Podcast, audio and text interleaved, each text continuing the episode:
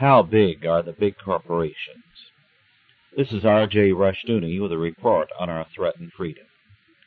We hear a great deal of talk these days about the menace of big corporations and statements about how big they are. Are these statements true? Now, I am no friend of corporations. In fact, I have just wound up a loser in a battle with an insurance company and it has left me wound up and mad. However, the Bible makes clear that we must tell the truth about someone irrespective of our personal feelings. Michael Novak has recently given some data on the 500 largest industrial corporations in America. The largest of these is General Motors with more than 200 units.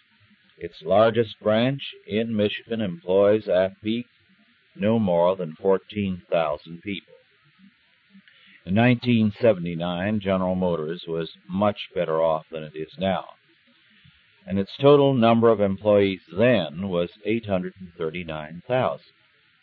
In Washington, D.C., the executive branch of the federal government in that same year listed 2,806,513 employees and the Department of Defense close to 980,000 employees.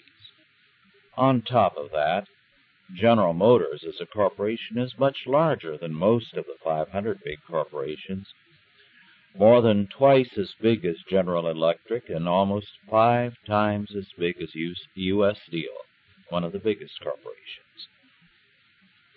The smallest of the 500 largest corporations has only 529 employees. In other words, no corporation compares with our biggest federal agencies, and some are quite small in reality. Most of our bigger corporations are closer in size to a big university system, such as the University of California. But this is not all.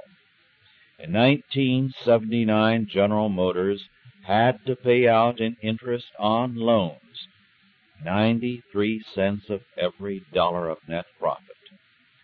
This means that General Motors was in a very shaky financial situation.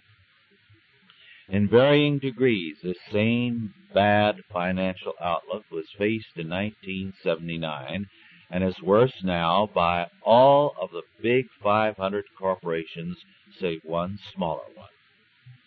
How big are the big corporations? Not very big indeed.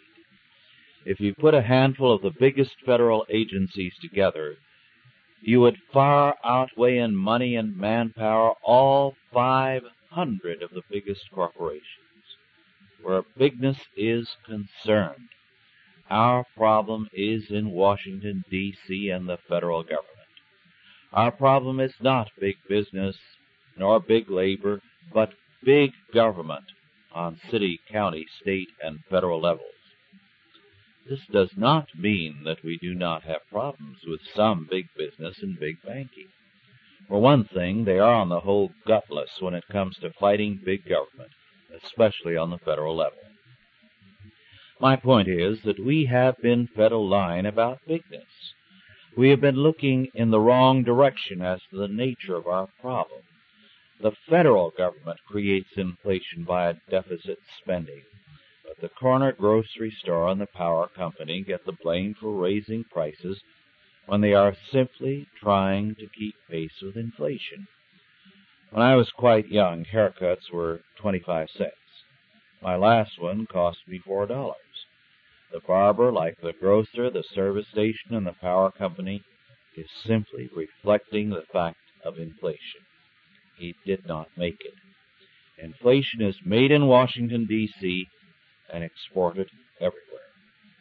Bigness is indeed a problem, but it is the bigness of the federal government which is threatening all of us. This has been R.J. Rushdoony with a report on our threatened freedom.